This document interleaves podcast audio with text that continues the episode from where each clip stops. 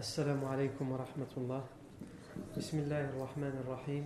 إن الحمد لله نحمده ونستعينه ونستغفره. ونعوذ بالله من شرور أنفسنا ومن سيئات أعمالنا. من يهده الله فلا مضل له ومن يضلل فلا هادي له. وأشهد أن لا إله إلا الله وحده لا شريك له. وأشهد أن محمدا عبده ورسوله صلى الله عليه وآله وسلم. يا أيها الذين آمنوا اتقوا الله حق تقاته ولا تموتن إلا وأنتم مسلمون. يا أيها الناس اتقوا ربكم الذي خلقكم من نفس واحدة وخلق منها زوجها وبث منهما رجالا كثيرا ونساء واتقوا الله الذي تساءلون به والأرحام. إن الله كان عليكم رقيبا. يا أيها الذين آمنوا اتقوا الله وقولوا قولا سديدا. يصلح لكم أعمالكم ويغفر لكم ذنوبكم ومن يطع الله ورسوله فقد فاز فوزا عظيما. أما بعد فإن أصدق الحديث كتاب الله تعالى وخير الهدي هدي سيدنا محمد صلى الله عليه وسلم وشر الأمور محدثاتها وكل, وكل محدثة بدعة وكل بدعة ضلالة وكل ضلالة في النار. أجارني الله وإياكم من النار. ثم أما بعد. On s'est arrêté la fois dernière dans notre série sur la biographie prophétique la vie du prophète Muhammad sallallahu alayhi wa. On, est toujours, arrêté au voyage nocturne, al-Isra ou al-Mi'raj. Et euh, on est arrivé la fois dernière, donc on a dit que le prophète alayhi wa a été élevé au plus haut degré jusqu'à ce qu'il ait atteint un niveau où on entend, il a dit Samirtu hatta bahartu li mustawan asma'u fihi sarif al-aqlam. J'ai été élevé à un niveau où j'entendais le craquement des plumes. On a expliqué ce que ça voulait dire.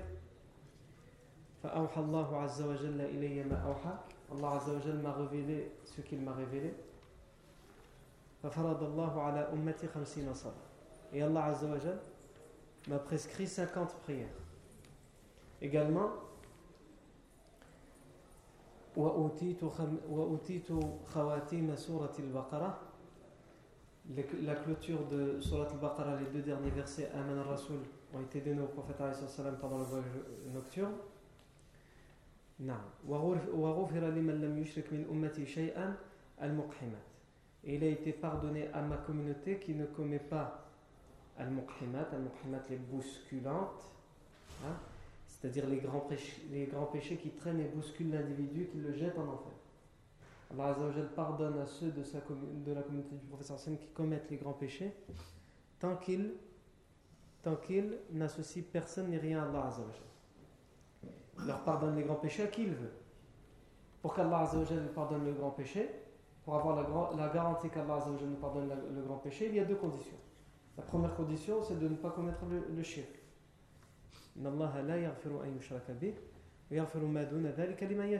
Allah ne pardonne pas à quiconque lui a associé, l'a idolâtré, mais il pardonne en dehors de ça, en dehors du péché d'idolâtrie, il pardonne à qui lui. Première condition, ne pas avoir commis l'idolâtrie, ou en tout cas ne pas mourir en état d'idolâtrie. S'être repenti si dans, sa vie on a commis l'association à Allah La deuxième condition, pour qu'Allah te pardonne ton grand péché, il faut qu'il y ait un repentir. Si tu vas voir la garantie, ce sont les deux conditions. Donc, mais qu'est-ce que le professeur ici dit dans le hadith? Il dit qu'Allah même sans le repentir, il peut te pardonner le grand péché tant que ce n'est pas l'association à Allah, s'il le veut. Il y a des gens dans la communauté qu'Allah choisira et qu'il leur pardonnera certains de leurs grands péchés tant qu'ils n'ont pas associé à Allah et parce qu'il a, dans sa grande clémence, il a décidé de leur pardonner. Non. ثم مررت بجبريل وهو كالحلس البالي من خشية الله Et ensuite il dit je suis passé à côté de Jibril et il était tel un vieux tapis usé par crainte d'Allah. On a expliqué pourquoi le prophète a fait cette comparaison, cette métaphore. C'est pour montrer que Jibril, à cet endroit, au niveau le plus haut, au moment où Allah a révélé des choses. Il a donné des trésors au prophète. Il a donné le trésor de la prière. Il lui a donné le trésor des deux derniers versets de Surat al-Baqarah. Jibril alayhi salam, il craint Allah Azzawajal. Et donc il était un tapis usé, yani, par terre. Hein, il est prosterné. Il est étalé par terre par crainte d'Allah. Il n'ose plus lever la tête. Parce qu'il se retrouve devant Allah Azzawajal. Ça, c'est la crainte de Jibril alayhi salam face à Allah Azzawajal. Ensuite, le prophète salam dit Et je suis descendu jusqu'à revoir Moussa salam. Nous, on a déjà dit qu'il avait vu Moussa salam auparavant. Il redescend et il rencontre Moussa. Moussa lui dit Qu'est-ce que. Moussa salam lui dit Qu'est-ce qu'Allah t'a prescrit pour ta communauté? Il dit Allah m'a prescrit 50 prières. Allah a prescrit pour ma communauté 50 prières. Il lui dit Ya Muhammad, لقد جربت الناس قبلك وعالجت بني إسرائيل أشد المعالجة وإن أمتك لم يطيقوا ذلك فارجع إلى ربك واسأله التخفيف لأمتك Donc il a dit, Ô oh Muhammad, moi j'ai l'expérience des gens, j'ai eu l'expérience des gens avant toi, parce que j'étais prophète avant toi. Et j'ai étudié avec précision les Banu Israël. Et je peux te dire que ta communauté ne pourra pas supporter 50 prières. Retourne auprès d'Allah Azzawajal et implore-le qu'il atténue le nombre. Le professeur Sam va retourner auprès d'Allah Azzawajal et il va implorer Allah Azzawajal qu'il lui atténue. Et Allah Azzawajal va lui en enlever 5. Ça fait donc 45. Il va retourner, Moussa va toujours lui dire c'est trop.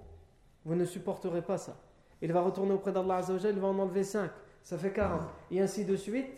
Le professeur Sallam va dire Falam azal arji' bayna rabbi wa Moussa ويحط عني خمسا خمسا حتى قال يا محمد هن خمس صلوات وبكل صلاة عشر فتلك خمسون صلاة donc il va retourner auprès d'Allah Azzawajal. Il rencontre Moussa, à chaque fois il lui dit c'est trop, jusqu'à ce qu'il arrive au, moment où Allah Azzawajal lui dit on arrive à 5 yani. Il est baissé de 5, de 5, de 5 jusqu'à arriver à 5 prières quotidiennes. Et là, Allah Azzawajal va lui dire ce sont 5 prières. Je prescris 5 prières. Mais chaque prière en vaut 10. Cela fait donc 50. Donc le décret d'Allah Azzawajal n'a pas changé. Parce que ça, on a expliqué aussi la semaine dernière.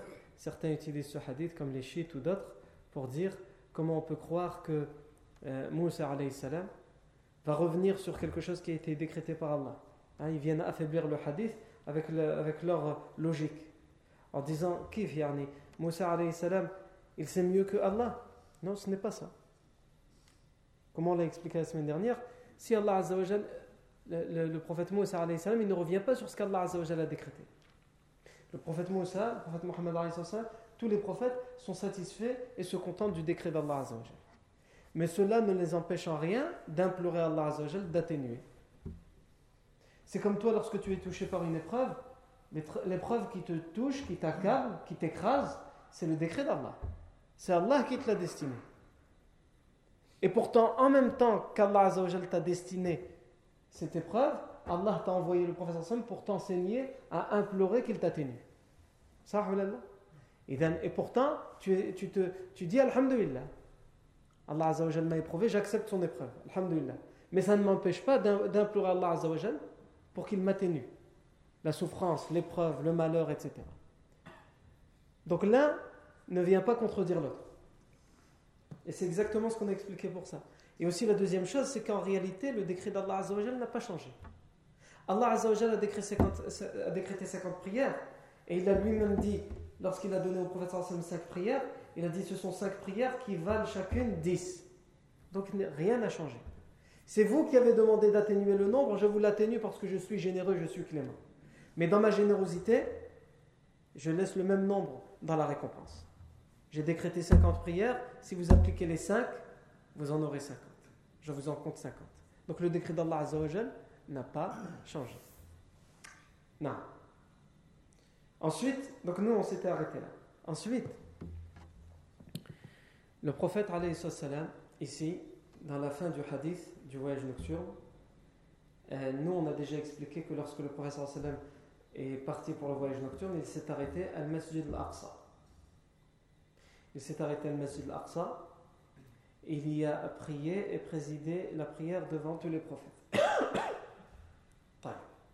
Cependant, il y a des versions qui disent que cette prière al-Masjid al-Aqsa et la présidence prophétique du prophète sallam pour cette prière a été faite au retour, pas à l'aller. Le prophète sallam est passé par le Masjid al-Aqsa, il y a prié, il y a des versions qui disent il y a prié deux unités de prière tout seul.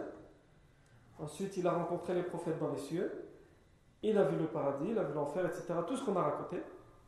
Et lorsqu'il est redescendu, il est passé par le Masjid al-Aqsa, et là, tous les prophètes l'y attendaient, et c'est là qu'il les, a guidés, présidés dans la prière. Non. Vous pouvez trouver des versions qui vous disent la prière, la présidence du professeur Hassan devant tous les prophètes al-Majd al-Aqsa s'est faite à l'aller, et d'autres versions qui vous disent elles se sont faites au retour. Nous, ce qui, nous, ce qui importe pour nous, c'est que le prophète a présidé la prière des prophètes al-Majd al-Aqsa. Ça montre l'importance de cette mosquée. Allah a choisi le Masjid al-Aqsa pour que tous les prophètes soient réunis pour que tous les prophètes soient réunis dans la prière du prophète Mohammed et dans ce voyage nocturne et cette ascension euh, miraculeuse. Et si on prend en compte ces versions, le prophète et c'est là que on continue nous la suite du hadith qu'on a cité, le prophète dit lorsqu'il raconte ce voyage nocturne, فحانت salah عفوا فلما حانت الصلاة أممته Non. Lorsque l'heure de la prière arriva, je les, je les ai présidés dans la prière, je les ai guidés dans la prière. Je les ai guidés dans la prière. Yani, j'ai guidé les prophètes dans la prière.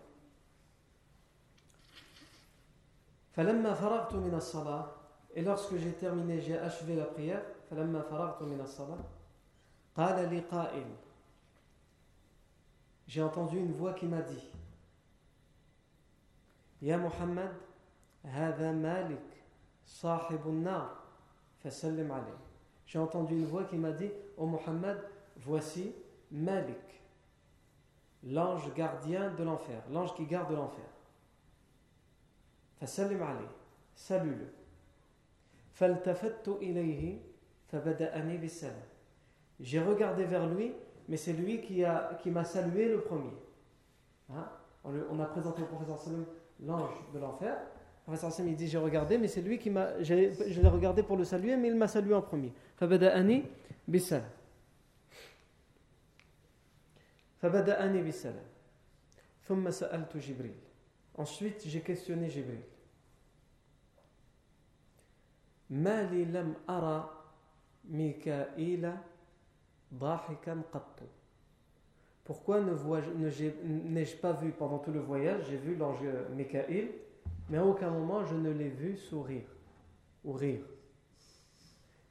Euh, l'ange Jibril alayhi salam lui répond فقال جبريل il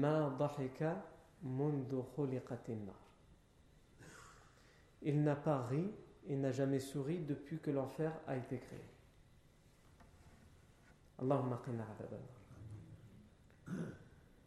Donc ici, le prophète nous dit qu'il a présidé les prophètes dans leur prière dans la mosquée Al-Aqsa. Ensuite, le prophète dit «» Ya Muhammad hada Malik, sahibun nar, fasallim alayh. Au Muhammad, on présente au prophète Mohammed un ange. On lui dit Oh Muhammad, voici Malik. Lui c'est Malik, sahibun nar, celui qui s'occupe de l'enfer. Fasallim alayh. Salue-le. Faltafattu ilayh. Je l'ai regardé pour le saluer. Fabada'ani bisalam. Mais il m'a salué le premier.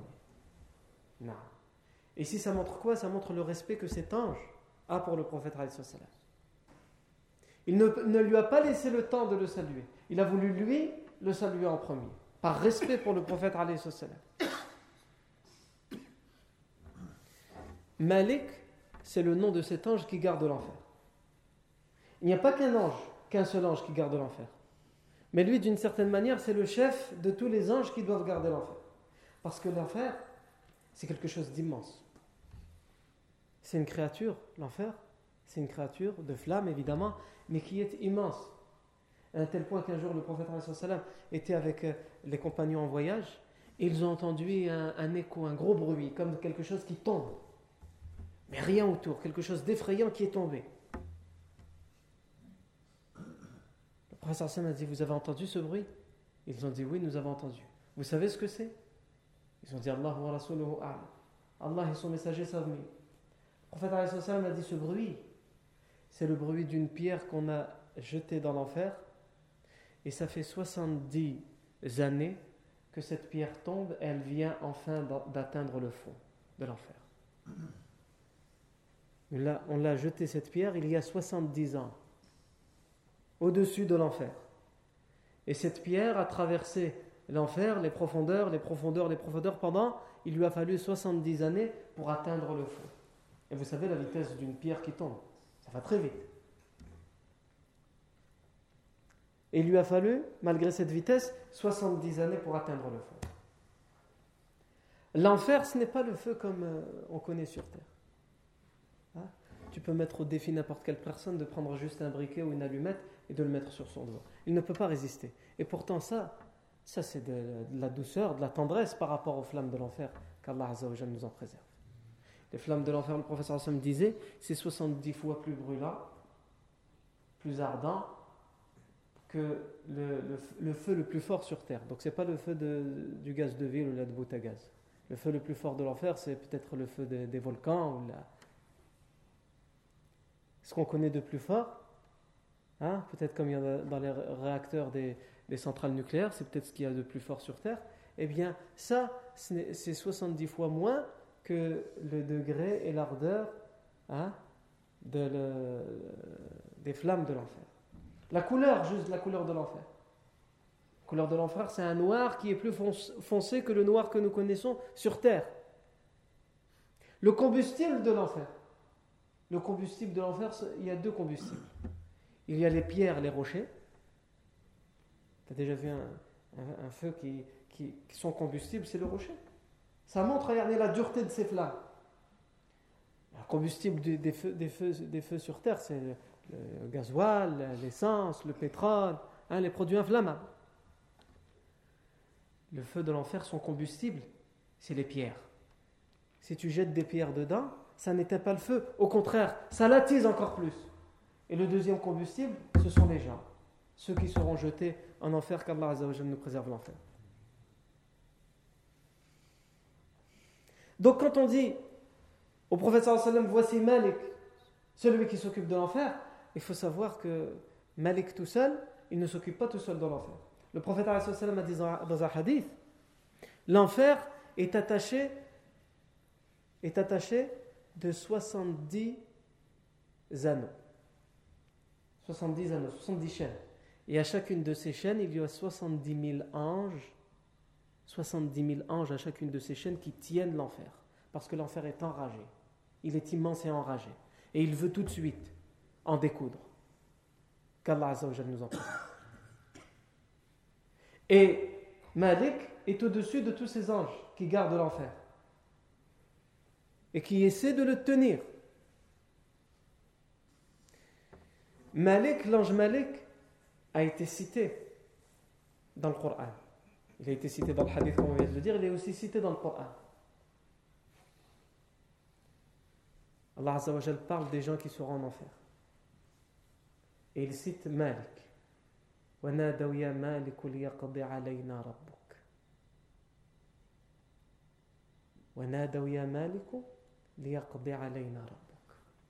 Et lorsqu'ils supplieront, ils appelleront Malik et le supplieront et lui diront Demande à ton Seigneur, demande à Dieu qu'il nous achève. Nous voulons être achevés. Nous voulons la peine de mort.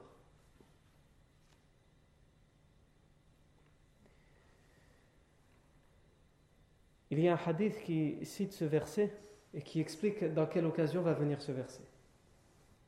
Dans des versions différentes, le prophète a dit il cite d'abord un autre verset, surat Ghafir. وقال الذين في النار لخزنة جهنم ادعوا ربكم يخفف عنا يوما من العذاب Et lorsque les gens de l'enfer se rassembleront et iront voir les anges, donc ils ne vont pas voir Malik, ils vont voir les anges qui s'occupent de tenir l'enfer, qui surveillent l'enfer. Ils vont aller voir les anges avant d'aller voir Malik. Et ils vont dire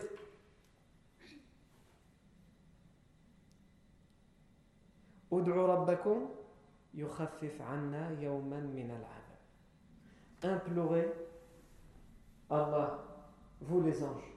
Nous, c'est tout, on ne nous écoute plus. On a été jugés. Mais vous, vous êtes des anges. Implorez Allah. Implorez Allah pour qu'il nous allège le supplice pendant au moins un jour. Qu'est-ce qu'il demande? Il demande que leur supplice soit allégé, pas pour l'éternité, pas pour une année, pas pour un mois, pas pour une semaine, juste un jour. Est-ce que c'est possible d'avoir juste un jour? Mais pas un jour où on ne souffre pas, juste que la souffrance soit moindre. C'est ça que ça veut dire ce verset.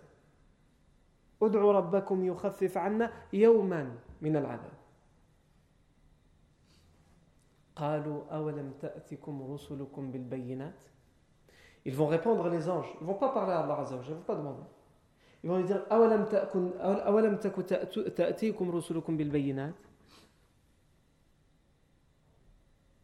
Est-ce que les messagers, vos messagers, ils ne vous sont pas venus avec les preuves évidentes?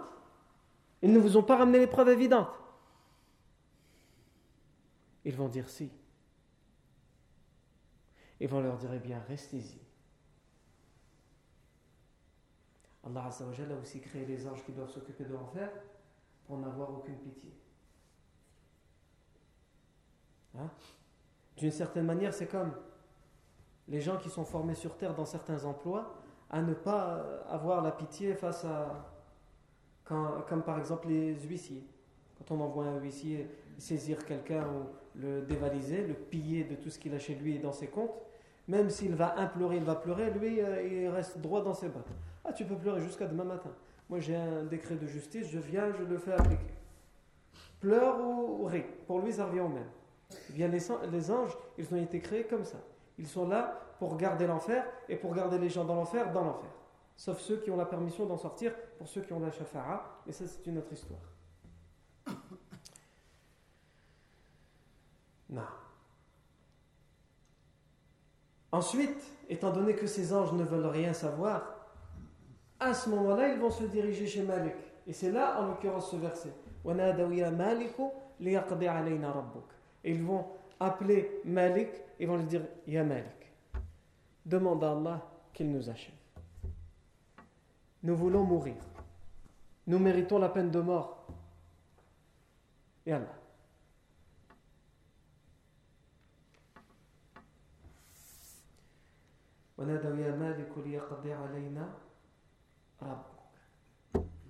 Et le hadith il dit que 80 années plus tard, Malik va leur répondre. Il va les ignorer pendant 80 ans. Mais pas 80 ans d'ici. Le Hassan dit que ces 80 années, dans chacune des années, il y a 360 jours. Et que dans. Ah, non, il y a 360 jours, et chacune des journées, chacune des journées vaut 1000 années de ce que nous vivons ici. Malik va les faire, va les ignorer pendant 80 euh, années, mais dans ces 80 années, chaque jour de ces 80 années vaut 1000 jours d'ici. Si tu es un mathématicien, Mohim fait le compte. Mohim c'est énorme.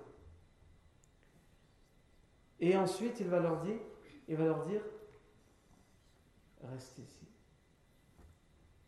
Il va leur répondre 80 années plus tard pour leur dire quoi? Restez dedans.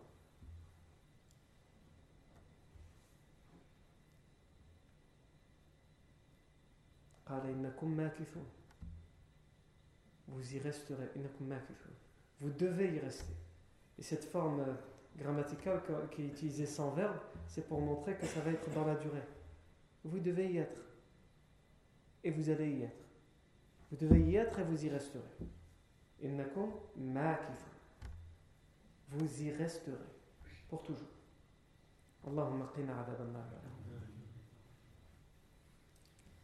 Et à cette occasion, dans le hadith, le professeur Hassan avait l'habitude de dire à ses compagnons, pour leur rappeler les moments terribles de la résurrection, et en particulier les supplices de l'enfer. Il avait l'habitude de dire à ses compagnons, anhum,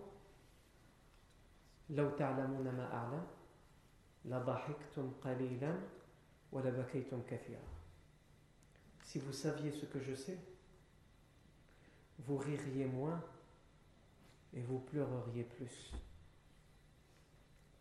Mais nous ne savons pas. Ou plutôt, nous prétendons savoir, mais nous, nous oublions et nous préférons mettre de côté. Si vous saviez ce que je sais. Dans une, dans une version, si vous aviez vu ce que moi j'ai vu. Le professeur a vu l'enfer. Il a vu le paradis pendant le voyage nocturne. Si vous aviez vu ce que moi j'ai vu, vous ririez moins et vous pleureriez plus. Non. Et ici, le professeur sallam, quand il voit Malik, et que Malik l'a salué, le professeur sallam va dire, il va, il va dire ça à Jibril. J'ai questionné, j'ai demandé à Jibril. Mali lam ara.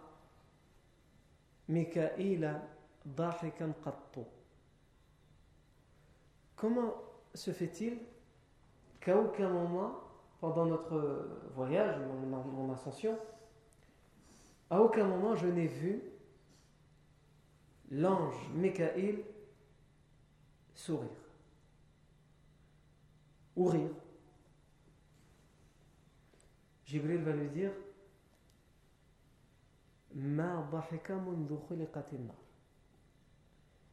Il n'a jamais ri il n'a jamais souri depuis que l'enfer a été créé. Il n'a jamais souri depuis que l'enfer a été créé. Mais c'est pas pour les anges l'enfer. Hein. Cet ange sait qu'il ne sera jamais en enfer. L'enfer n'a pas été créé pour les anges.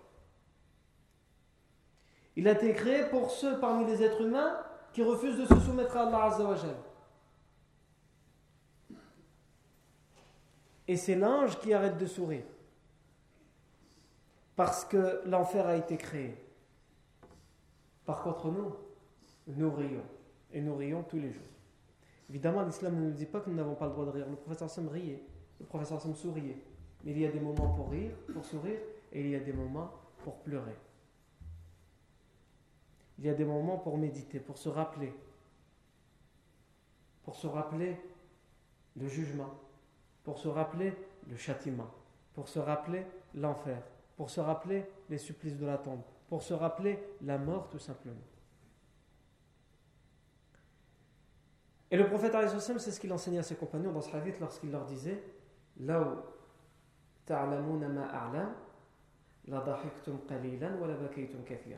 Si vous saviez ce que je sais, vous ririez moins et vous pleureriez plus. Non.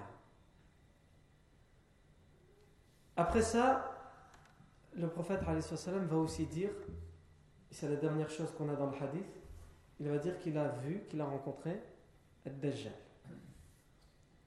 l'imposteur, le faux messie, qui apparaîtra à la fin des temps. Et il va décrire Dajjal, il va, le décrire physiquement. Dajjal quelqu'un qui est un peu dégarni, il a un problème euh, à son œil, il, ne voit, que d'un œil.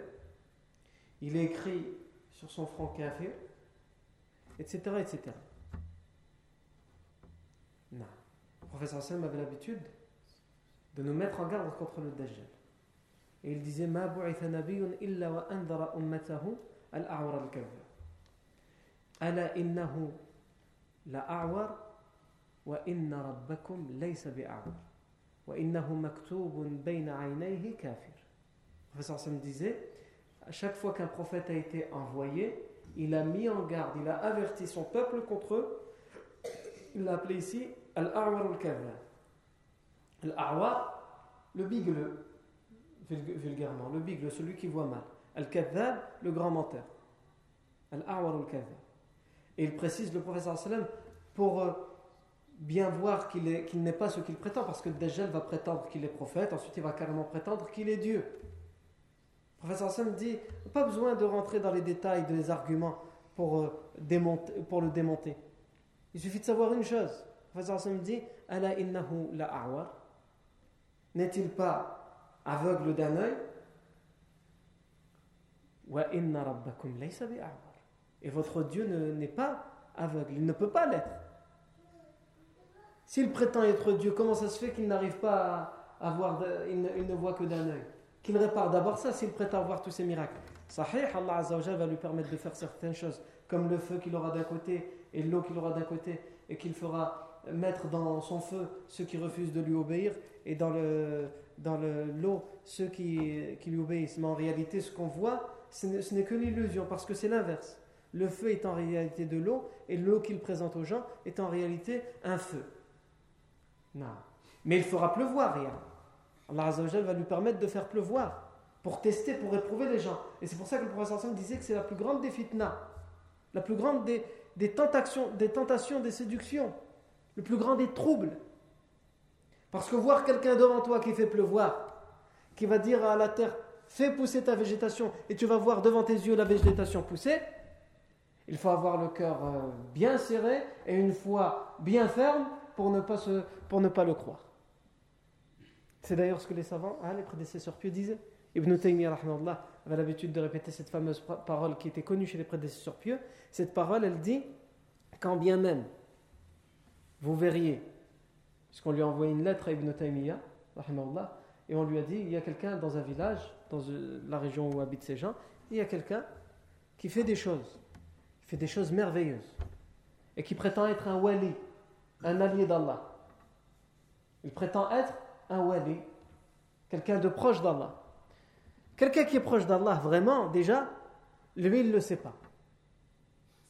Ou alors, il n'ose même pas le dire parce qu'il est modeste. Les compagnons, c'est les meilleurs hommes après les prophètes.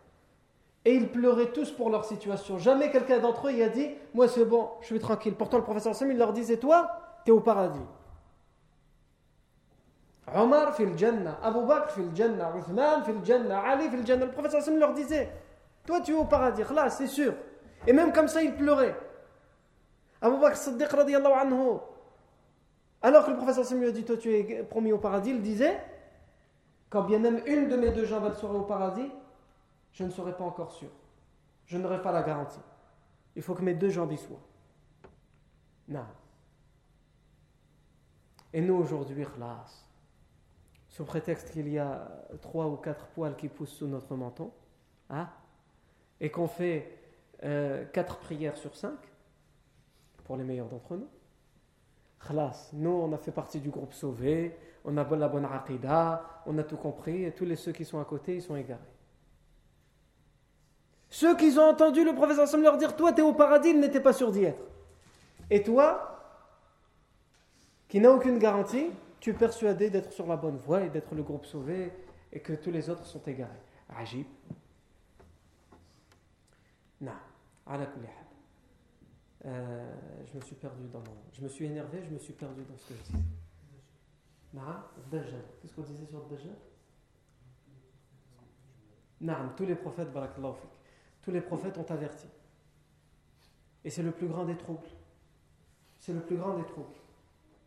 Le professeur nous a enseigné les doigts à dire pour se protéger contre la fitna, le trouble du Dajjal.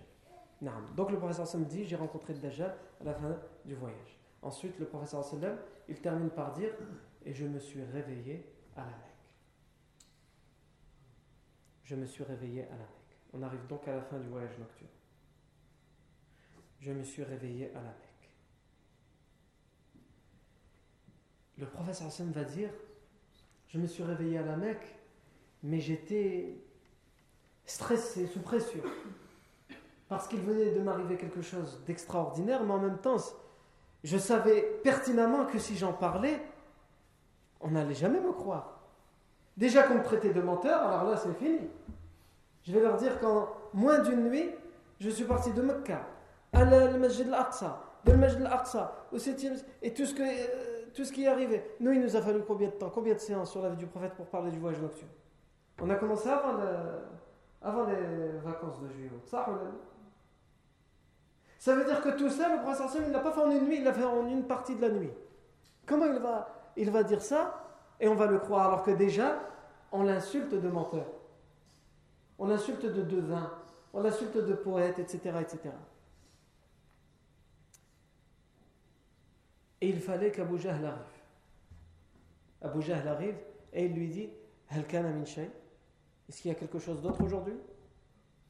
Est-ce qu'il y a une nouvelle révélation? Est-ce qu'il y a un nouveau miracle? Et lui, il lui pose la question pourquoi? Pour se moquer de lui. Mais le professeur sallam ne cache pas la révélation. Et les prophètes ne cachent pas la révélation d'Allah.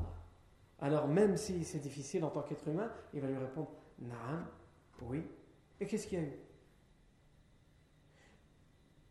J'ai été transporté d'ici jusqu'à Majid al-Aqsa cette nuit, et de Majid al-Aqsa jusqu'au 7 septième ciel, jusqu'à Sidat al-Muntaha, etc., etc. Il le regarde Abu Jahl et lui dit Cette nuit Il lui dit Oui.